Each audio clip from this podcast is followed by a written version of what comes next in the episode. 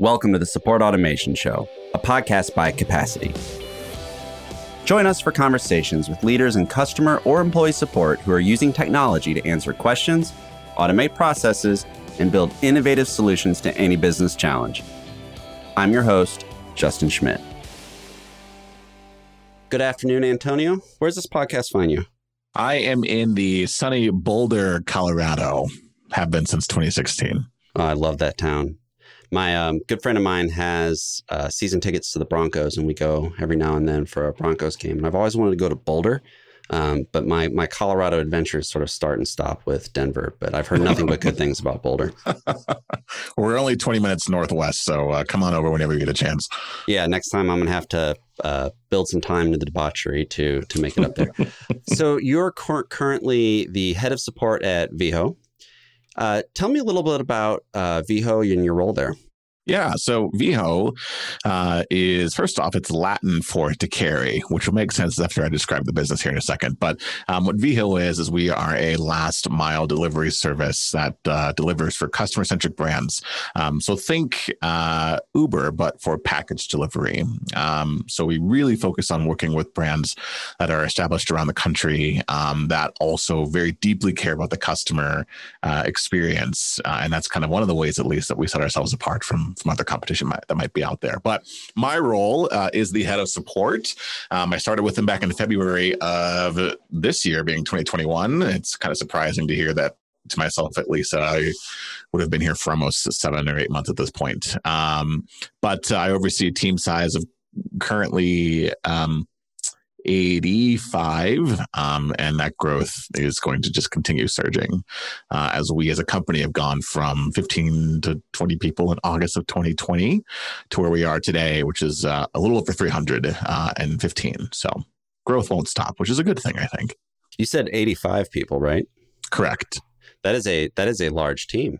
Is that is that all customer operations and and customer support yeah, these are these are uh, a different business line or, or, different teams that support different lines of business. So think uh, delivery operations, uh, supporting our drivers on the road, um, as well as the customers who are getting parcels from those drivers on the road. Um, that includes our trust and safety division, which is relatively new. That includes a team that I uh, inherited, which about actually three hours ago. Um, Congratulations. was, thank you. Uh, that was under a different division as well. So, um, and then building up our support operations department, then our own training and development uh, department as well. So, quite a bit of different uh, support responsibilities all under one organization. Yeah, that's amazing. How how did you first get into customer support? Oh boy, um, it was a long time ago. I think like my background, why I think most most of my experience has been with customer experience. It's kind of been all over the map, um, with uh, trust and safety kind of really being like the inkling of my career, really focusing on um, moderation and online child safety, working with local and international law enforcement with online games, and then kind of pivoted to uh, customer experience as the kind of the nature of uh, virtual worlds back then. I say back then as in like 2000 and I don't know 12, maybe 11. Which is like what, 35 years ago? Yeah, basically. uh, but uh, so back then, not not knowing kind of like where that market and that industry was going to go, kind of pivoted my focus to um, really lean in and help building some customer experiences for, for different companies around the globe at a contract basis. Uh, and then focusing in uh, to one of my, I think my initial starts really kind of at the ladder of, of customer experience working for a company back in Minnesota um, that uh, was the world's biggest online uh, retailer for Halloween costumes, which we can get into how big of an industry Halloween costumes is, which I think would blow anybody's mind. But uh, a lot of scale, a lot of growth there, um, and then kind of moving to a role in Colorado, where that brought me here in 2016 uh, with a company that's uh, intention and purpose or cause or passion was to encourage the world not to take itself too seriously. And the way we did that was through reverent retail. Um, and uh, here I am now in, in, 2021 with a new organization that's just kind of exploding throughout the growth. But yeah, a couple of different paths of uh, of uh, career choices along the way. Yeah, that's fascinating. You've you've managed to Uh, think just thinking about the the retail space where now you are in Veho, you you sort of worked for the the retailer providing support obviously to end customers. And now with Veho, you're working on the supply chain or, or logistical chain is probably a better way to put it between those retailers and their end customers, where now your customers are you know, quite frankly, the, the, the people you used to work for. Maybe not, ex- maybe not exactly, but but no, that, that's exactly right. And maybe even just for more context, the company that I moved to, to Colorado for uh, in 2016 happened to be Veho's very first customer. Uh, so I happened to be the very first. Uh, person that was holding Veho accountable to the customer experience and the journey. And here I am uh, three or four years later with them now doing the same thing on the internal side. Love it. So here on the support automation show, one of the first questions I ask people is, and it's a great question because every time I ask it, I get a slightly different answer, and I think it helps drive the conversation about mm. about this whole concept. And that is, when I say the word support automation, what's that mean to you? Support automation uh, that can be looked at a couple different realms. I think the the realm that jumps out the most um, is how do you is building automation to help support the journey for external folks to be much easier, faster, um, more accessible. Um, and internally, like how do you lighten the workload uh, that is likely manual, manually done today um, from the internal team? So it's a little bit of like a, a, a half and half that hopefully complements each other. Uh, but that's kind of the way I look at automation, at least as it concerns the support world. Yeah, that's that's beautifully put, and um, if if that happens to show up in a if, if some version of that happens to show up in a capacity ebook or blog post or something in the future, just I'll I'll I'll raise a glass in a westerly direction in, in, in your honor. Um, so you know, automation is a it's one of those words where there's a bit of it carries a bit of weight to it sometimes, mm. right? Sometimes you could look at automation as something very positive, right? I like to obviously I'm in the business of of believing it's a positive thing, but it could also mm. be construed as scary, right? Sure. Where oh, you're bringing in automation to replace us, right? And and you can point back to uh, assembly lines replacing workers or the future version of assembly lines where all of a sudden you've you know you imagine a car getting produced it went from no assembly line to an assembly line with, with, with potentially less workers to now an assembly line with robots doing steps that used to be mm-hmm. people. And in, in sort of knowledge work or, or, or white collar work, I prefer knowledge work. And in, in the knowledge work sphere, you now have automation potentially. It's not, you know, Rosie the Riveter. It's, it's, it's, you know, Annie the accountant, or maybe that's, that's potentially facing automation taking some portion of their job. Sure. Why do you think people find automation scary and how do you work with a team, especially one as, as large as, as what you have at at at um, Veho, where I'm, I'm, sure there's automation up and down your tech stack. Mm-hmm. How do you bring that into the organization and do so in a way where people don't distrust it?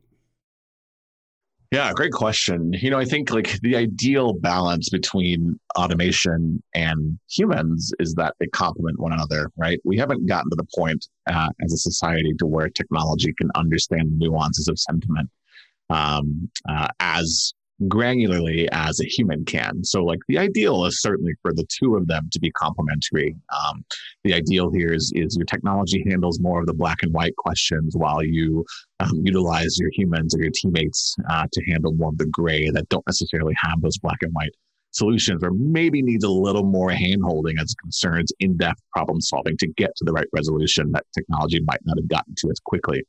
So I think there's there's certainly the ideal there in terms of how to utilize it. I think as long as technology is positioned to be seen as an aid versus a replacement, that it's likely going to map out much better. You know, I think candidly, however, I think any of us in the support leadership space would be naive to think that uh, there's there's absolutely no uh, replacements to be done as it concerns people with technology. I think, candidly speaking, there there are right. However, I think if it's positioned, hey, technology is going to come in and just take over everything, versus, hey, technology is going to handle the things that you all likely don't need to be doing, that we can utilize you all more creatively in this avenue versus what we have been able to do in the past. I think the reception is going to be much better um, as opposed to the former. Yeah, there's there's definitely a trend in what I would call the best way to probably describe this is, and I don't want to throw too much shade on the big robotic process automation companies, mm. but you know, they have presented a use case that I think is far more uh, prone to sort of you know end times prognostication on the future of humans in the workforce mm-hmm. than something like marketing automation support automation et cetera right? Like if you de- if you deploy good automation inside a support function customers are going to get answers quicker uh, customers can get things resolved quicker agents aren't going to be bogged down you know answering the same two or three questions over and over and over again or having simple stuff make it to a you know a, a phone call for support mm-hmm. and then that when that way when when a customer has a issue that requires that deeper level of thought that requires that connection that requires all the stuff that we sort of bundle into what we call you know good customer support the agent's fresh the agents you know they're they're empowered they have the information they need at their fingertips they have the case in front of them with you know suggested responses or or uh, updates to the to the RMA or whatever it is, right? And and there's a there's a lot of value there. You just have to you just have to show it, right? You mm-hmm. just have to you have to make sure the people in your organization know that good is coming. Show them the use cases that are positive, and then I think you get the buy-in. But but you brought up an, a really interesting point when we were going back and back and forth booking this interview that I just absolutely adored. And I'm I'm going to do something I don't normally do, and I'm going to read exactly what you wrote. Usually, I paraphrase. Uh-oh. But I no, I think I this is, I think this is I think this is good because this is just a very interesting question. Mm.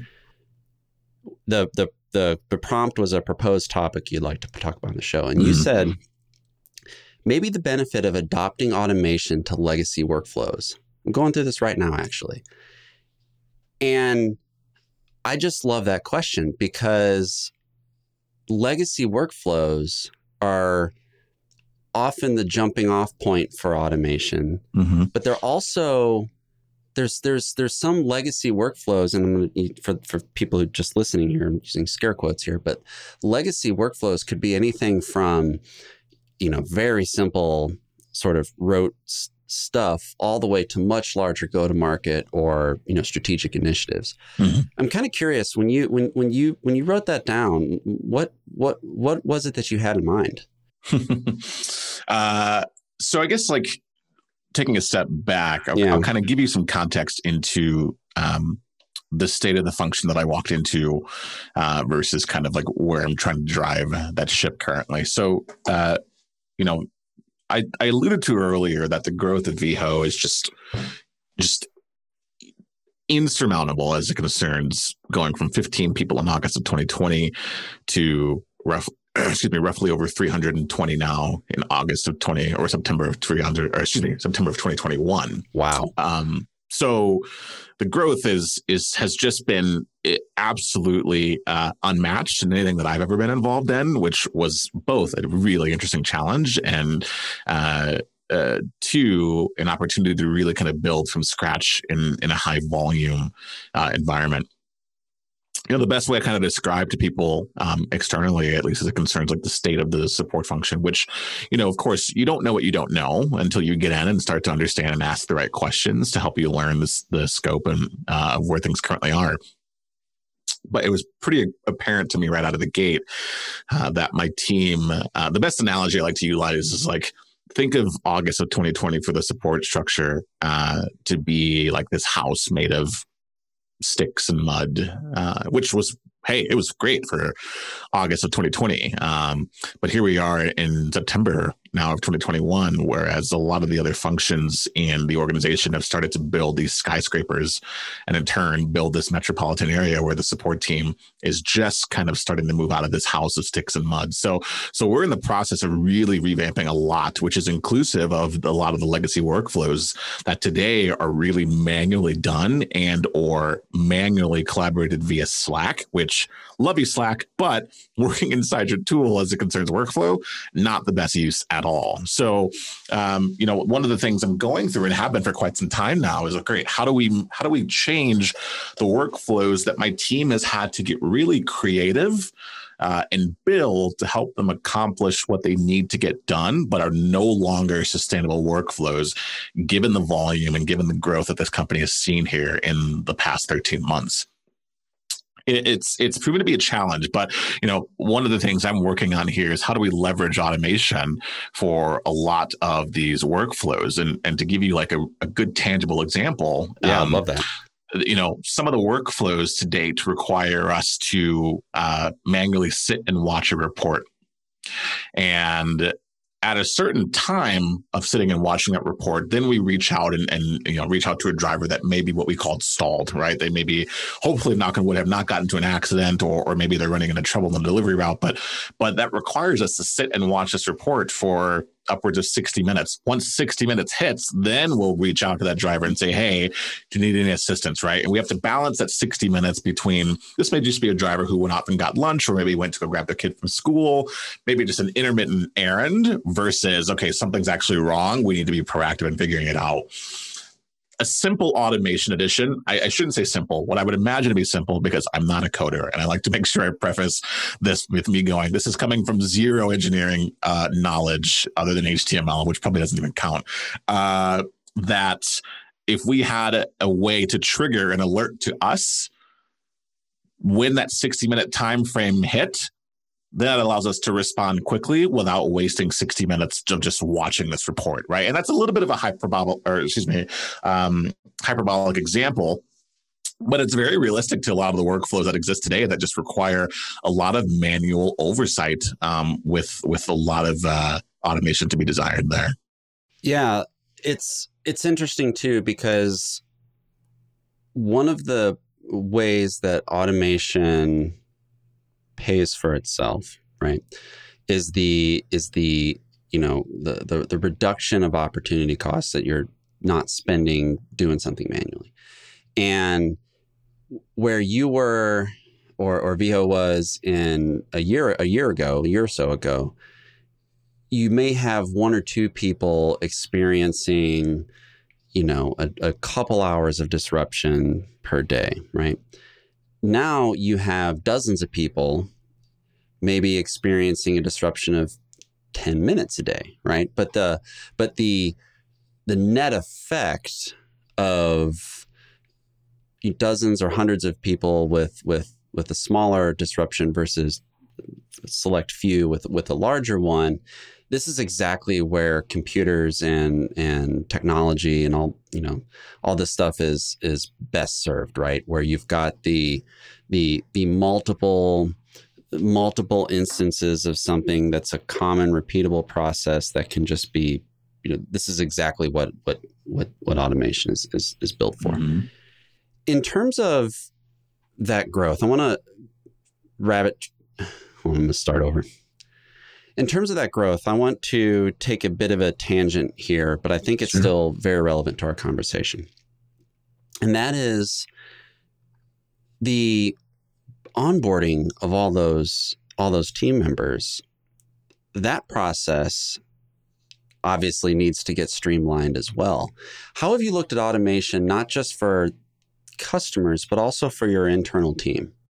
Yeah, um, oh boy, where do we even start with that one? So I'll even talk about the onboarding piece as an example. Um, you know, onboarding as many people as we have in the organization, not even just the team, um, has required uh, the need to leverage more automation in general versus just the manual uh, work being done by our onboarding manager. So, like as an organization, we uh, have employed um, an external resource to help speed up the onboarding process that includes just adding to, to, to as many channels in slack to adding a gmail address to adding them to a support stack of tools. Um, all of that process is now automated as well because it just became so overwhelming to have one person trying to manage you know an influx of new hires that all needed to be added to different tools at different times and uh, to where just it just was not feasible anymore or scalable in general. So you know, on the internal side, as it concerns the team, uh, these are all things that I'm trying to get done today.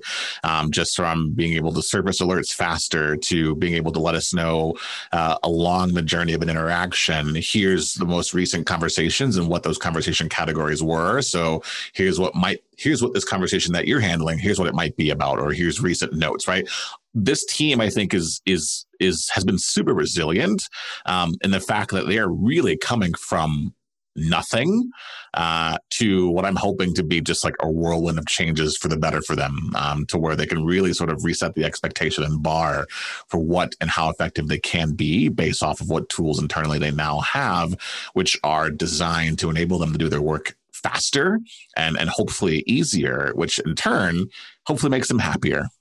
Yeah, in in your business is fairly distributed, right? I I, I imagine Veho has, at least I'm assuming this is the case. You guys have sort of distribution centers, and like you know, obviously a driver mm-hmm. in St. Louis isn't going to deliver packages in Boulder, right? Um, so you've got a, a, a distributed workforce. Is your support team also distributed? Yes, the entire support team is distributed across the country. Interesting. And is that distribution, are they, I assume they're sort of providing support for the customers in the time zones in which they live.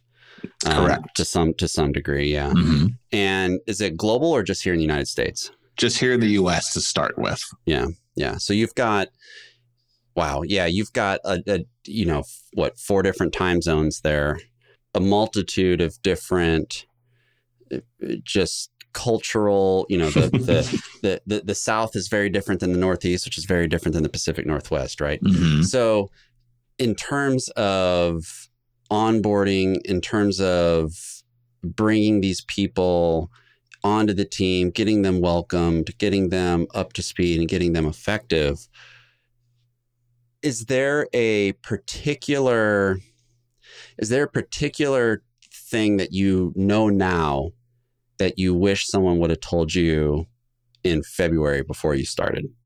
That's a really good question. Because you're get you're getting the like the the you know the MBA crash course in seven months kind of deal, you know? Yeah, yeah.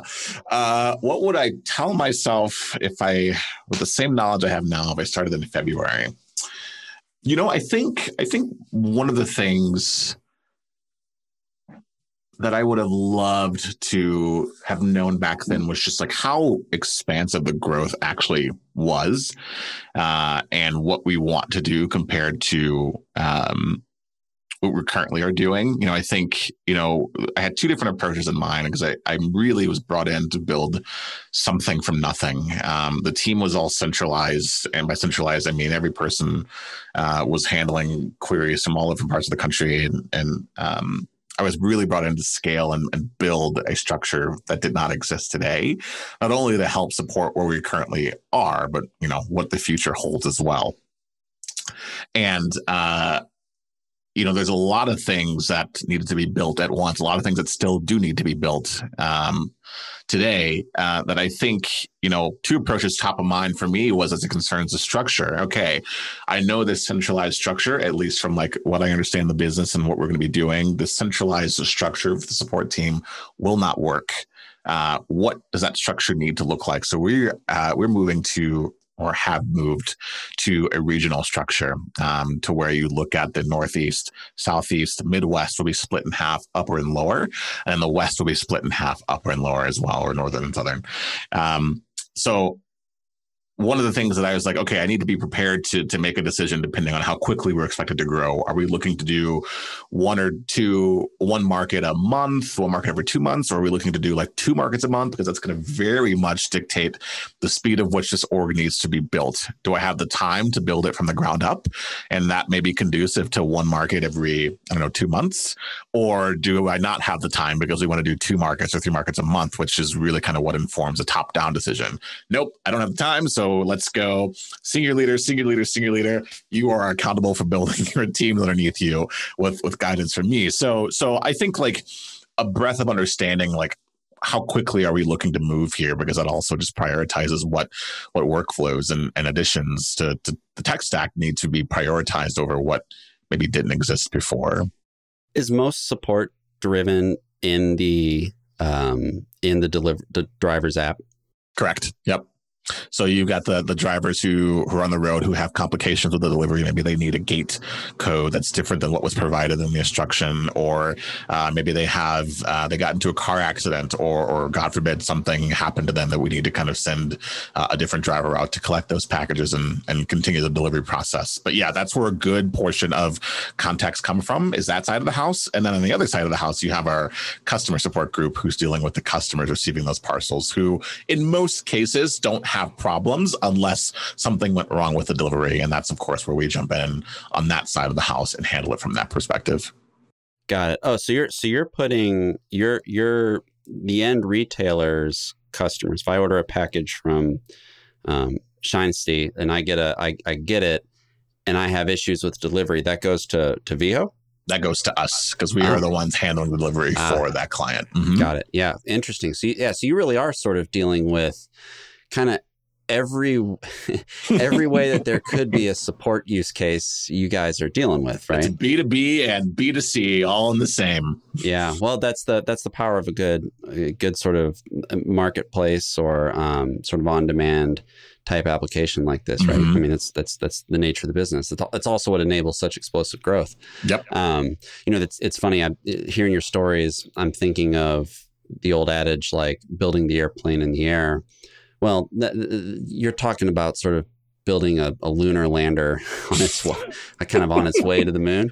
Um, so there's a lot that can there's a lot that can go that can go wrong. There's also a lot of options for just like, you know, you've got you've got you've got resources at your disposal with that kind of growth to to solve the problems you need to solve. Right. Mm-hmm. When you look at a workflow and you looking at how you're going to bring automation into it, what's your process? Do you diagram the thing out first? You go on a listening tour to sort of build out all possible permutations? Like, kind of walk me through how you how you approach bringing in automation from like identifying the the point that maybe needs to get automated to going through the build versus buy decision to, mm-hmm. to just the whole thing. I'd love to hear it. Yeah, so I think my first step usually involves listening, um, because nine times out of 10, that workflow was created for a specific reason uh, than maybe what maybe you know what i might be privy to coming from the outside and at a very quick level. So understanding like okay what is this workflow? Like what was the problem this workflow is built to solve? And how is this workflow uh, evolving as it concerns scale or is it not evolving and that's the problem? Um, you know we uh, we have a lot of workflows that do not scale and i think we just happen to find that out very quickly because of the the growth that we went on uh, in about a year. And um, we certainly are a bit behind as it concerns re-optimizing those workflows to match the scale of where we are today but learning and understanding why those exist, I think, has always been the first and foremost piece. Probably because there's also just so much nuance to things um, that unless I probably spent like a six months in the role, like handling context, like I don't think I would ever understand like as many nuances that exist. So right learning from as many uh, folks that work in that workflow consistently is super helpful. Um, and then number two, I think, is like one of the things we do as an organization, which I'm sure is not necessarily proprietary, but um, is is we try to understand what can the MVP version of that automation look like. Right? Sure, there's probably more idealistic ways to do things that you know are, are, very pretty and and can do everything that we want it to do. But uh, what's the what's the adage? Uh, Rome wasn't built in a day. Uh, so automation is probably the same, right? Where you start with exactly. with one step to progress you forward uh, to get to kind of what that overall evolutional idea um, looks like. So understanding, okay, like what is the smallest lift? Tip pro tip for those of us that work with the engineering team, uh, that's equally as helpful as well as if you can identify what is a low lift um, evolution that not only doesn't require a ton of work from engineering, but also helps your support team or your team in general go one step beyond where they currently are, I think is a win-win. Um, so understanding like what that MVP might look like um, is super helpful. Um, and that'll help you understand like, okay, where does that need to be prioritized amongst engineering's uh, slew of things that they're being asked to complete from several different functions across the org. But as well as don't necessarily break the workflow if you were to move to something automation and adds uh, a bit of value to it, even if it's a little small amount of value, add some value to it. Um, you know, you, you talked about the build versus buy uh, component of like automation, and that's a really interesting one because you know a lot of us, I think, in the support industry. Um, don't really always have the option to to build or buy um, which is unfortunate, right? Because you can only do so much as it concerns your support team and being as effective as it can be. So sometimes you have to sort of position your leadership to think, hey, we either have to build this or we have to buy this, or we just have to deal with the consequences of not having it. And here's what those consequences are. Um, but you know, the build versus buy process, I think, is is equally as important, especially if you get that as a resource, right? You can say, okay, great understanding what are the what are the must haves as it concerns uh, a feature parity, right? If moving to this tool is going to put us behind two steps versus forward one step, then is that really worth it? Um, as I as I kind of talk about feature parity, and then the other there is is if we move to this, what's the impact going to be not just for for this team, but for any other function that may have some sort of collaboration with this workflow or this process um, that needs to be able to work or, or that has to be able to work. Um, and that's a lot of what we deal with here is that, you know, we aren't the only team that utilizes, or the, we aren't the only function in the organization um, that utilizes some of the tools or workflows. Sure, we utilize like 98% of them. Um, but then there's remaining two that may impact our teams on the field in Atlanta or in uh, in Philadelphia that we have to be more pretty considerate about. Um, so the build versus buy process is is pretty uh, ingrained to understand. Great, what are we losing by grabbing this tool? What are we gaining? Um, and and if we don't do it, then what's the outcome there as well? Um, so there's a, there's a that was a very like high high no, 30,000 foot picture view, but hopefully that gives you some context in terms of like how I think through um, evolutions, which I will say what's nice about the um, regional structure that's kind of being built out here is, is two things. Number one, everybody across the country is doing the same thing, um, which from a standpoint of standardization and, and workflows and processes, that's that's in theory, very straightforward to do. But I think the bigger additive there is we can do our own internal testing uh, of different workflows and optimizations to see the impact before rolling it out to the entire country. So if we say, hey, you know what, let's try this new automation with the Northeast support team, let's see how it works out. If it does work out well, then great. All the other regions across the country will now have that same workflow. So we get to, in theory, build that and test our own workflows as we get more mature here to figure out what works best without it actually impacting the entire organization uh, for the first time uh, in a negative fashion, which is kind of cool, I think. That's incredibly insightful. The ability to effectively split test what you're doing and rolling it out in phases is a is a major uh, advantage for you guys. So that's awesome. Mm-hmm. Wrapping up here, when you think about the future of support automation, what excites you the most? That it's not going anywhere. Um, Love it. That's always nice to know. Is that like we aren't building what is today to only be scrapped and thrown out in another 10 years. I had a I did a podcast with someone where we were talking about just like how like the timing of changes in the industry and like how often that occurs. And I was like, you know, I'm pretty I feel like changes in the support industry come like once every 10 years. Um, but when they do come, maybe once every eight or 10 years, but when they do get here, they're pretty revolutionary. Um, think back to like uh, when chat took over, right? Telephony was not only, was no longer like the single method of answering things quickly. Chat made a pretty big presence. And then we had omni-channel and, and now we're having more uh, chat bots, right? We're having AI and machine learning. So it, it definitely takes a longer time for some of the more advanced things to catch on. But when they do, um, it's super interesting to see how different organizations leverage those tools uh, and different means of, of the customer experience. So I, I'm looking forward to like what other ways can we progress um, in the customer experience industry to not only give the right experience to the customers at the end, um, but how do we impact the internal experience as well? And I think automation is certainly here to stay. So I'm excited to see what other evolutions it goes through. Yeah, I am also in full agreement that automation is here to stay. It's it's we're we're definitely not like this is a Rubicon that has been that has been been crossed, right? Um, so uh, Antonio, I can't thank you enough for this conversation. This was this has been fascinating. I want to wrap up here with our quick fire round. Hmm. So, my first question for you is what's the book that you most often, often recommend to people? The effortless experience. The effortless experience. Who's it by? Uh, oh boy, of course I don't have the. Can I turn around? Is it on my desk? Uh, yeah, go for it. I'm gonna I'm gonna clicky clack and Google it here really quick. It is not. I think, of course, I loaned it to someone, which reminds me I should get that back. Well, that then Uh, that that proves it's your uh, it's your most it's your most uh, recommended. Matthew Dixon, Nick Dixon, Toman, Rick DeLisi. Yep. Yeah, Nick Toman, Rick DeLisi, and Matthew Dixon. Um, interesting. What's what what is it about it that that causes it to be the one that you you most often recommend? Yeah, this this book actually is kind of like I read it and I continue to read it, but I read it for the first time back in 2016, maybe 2015. Um, and the book basically defines that, you know, customer satisfaction does not necessarily equate to loyalty. Mm. Um, but what does uh, is your customer effort. How much effort are customers having to exhaust to get their problem solved? That's much more indicative of loyalty. I've I've been fortunate to speak at a couple different conferences, support conferences on this this topic exactly, and like how we've leveraged it in the past, and kind of what the benefits have been for us. But it gives you just a different perspective on how do you channel uh, improvement for not only the support organization that you oversee, but just the experience in general. That ultimately, sometimes we don't really feel like we have a lot of control over. Um, Right. So that gives you just a different avenue to tackle as it concerns making things uh, the more ideal experience that you can, can directly uh, impact as the support leader.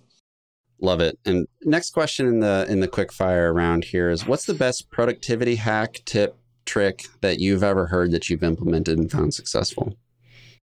Yeah, uh, maybe I'll give you one that's not necessarily as as tactical as as folks might be envisioning, but I think coming from like a leadership role, especially for other leaders that might be listening, this is super important. Um, and that's delegate. hmm delegate more often. I kind of I Yes. think like the rule of thumb I give not only myself but the teams that I get to to kind of work alongside is if you find yourself maxing out more than 100%, then that means you aren't delegating enough. Um, so delegate, let go of the reins. Sure, it might not be done the way that you envision it, but that's okay. Everyone has their own individual style, and as long as the quality is what's expected and the timeliness is what it's expected, that's all that really should matter as it concerns delegation. So delegate more, and that's how you'll get a better work-life balance. I think, which is super important. It's extremely important. One of the best decisions I've made recently is I in my task management for the week, I have this really great Notion dashboard I've built for myself where I bring a task in and when I create a new task, I have to fill out the urgency and the importance, either Mm. urgent, not urgent, important, not urgent, not important, which then basically assigns it to a quadrant in the Eisenhower matrix of, you know, do first, delegate, decide later, or, or you know, exterminate. And it is so helpful to have a sober conversation with myself on what I should delegate versus, you know, w- what I should take on for myself. And I tell my managers do the exact same thing. And, you know, this isn't, this doesn't create a, you know, everything rolls downhill type situation. Like we Mhm. all still do plenty of work, but if if you ha- if some task is gets from you know the CMO all the way through to you know your new hire marketing associate, and it still should be delegated all the way down, like maybe that task isn't that important in the first place. Um, love it. To to close this up here, if you could take any person in the in in in the world of support or or business or even life in general, out for either coffee or a cocktail, depending on the time of the day and or the vibe, um, who would it be? it would probably probably be uh, Ali Rayl, who is uh, Slack's VP of customer experience. And I say Ali because Slack has just, I mean, no stranger to any of us, but Slack has just been incredible in the growth they've gone through, um, which is kind of funny because I, I, was before Slack became Slack. They were um, a gaming company out of Yep. Ontario called Tiny Speck, um, and I remember looking into doing some work with them to help them build out their moderation and, and trust and safety piece. So kind of funny to see them like spin the wheel and go to Slack, which obviously was the correct decision for them. Uh, but Ali has had to endure so. I say Ali as if I know her. I don't know. I've never talked to her, but she's had to endure so much growth as it concerns like building that structure from the ground up and supporting its explosiveness from domestic to international customers to 24 hour models you know it, i i would love to be a fly on the wall in that organization to see how that function uh, functions candidly because they they have so many i'm sure sub functions and i'd be curious you know when did you decide this was the right moment to do x or y or, or what were some things that you learned you know uh, that you would have loved to have learned outright versus taking a year two years to have learned in that fast of a growing organization so would love to to learn more and pick her brain yeah they're an incredible example and one of the only ones really of something that you know materialized into the world and then you know, 10 years later is is damn near ubiquitous. You know mm-hmm. what I mean? Mm-hmm. So uh, kudos to them. You're right. That would be an incredible conversation. this was also an incredible conversation. And Antonio, thank you for coming on the Support Automation Show. Um, where can people find you if they want to get in touch with you or or Veho? Where, where yeah, yeah, you can plug uh. LinkedIn is, is a really good uh, good starting point, and or if, if folks in here are are uh, really keen on joining uh, communities that are helpful, I've been a part of one called Support Driven for quite some time. Yes, now, they're fantastic. Slack, yeah, yeah. Slack based community. If you're in there, you can tag me at Tones. Most people call me Tones, so feel free to call me whichever name is easiest for you to remember. But if you're in that Slack uh, for Support Driven, at Tones will be the way to get a hold of me. Otherwise, LinkedIn is also a good approach too support driven is a fantastic community. I'm in there myself as a as a vendor. I I, I typically watch more and and listen more than I I I, I type, but sure. it, that is a absolutely that's that's one of the gold standard um, support communities. I agree with you. Well, thank you so much uh, for your time today. I hope you have a, a marvelous um, short week here, and we'll we'll chat again soon, Antonio. Thank you, Justin. It was a pleasure. You take care, and we'll speak soon. Cheers. The Support Automation Show is brought to you by Capacity. Visit capacity.com to find everything you need for automating support and business processes in one powerful platform. You can find the show by searching for Support Automation in your favorite podcast app. Please subscribe so you don't miss any future episodes. On behalf of the team here at Capacity, thanks for listening.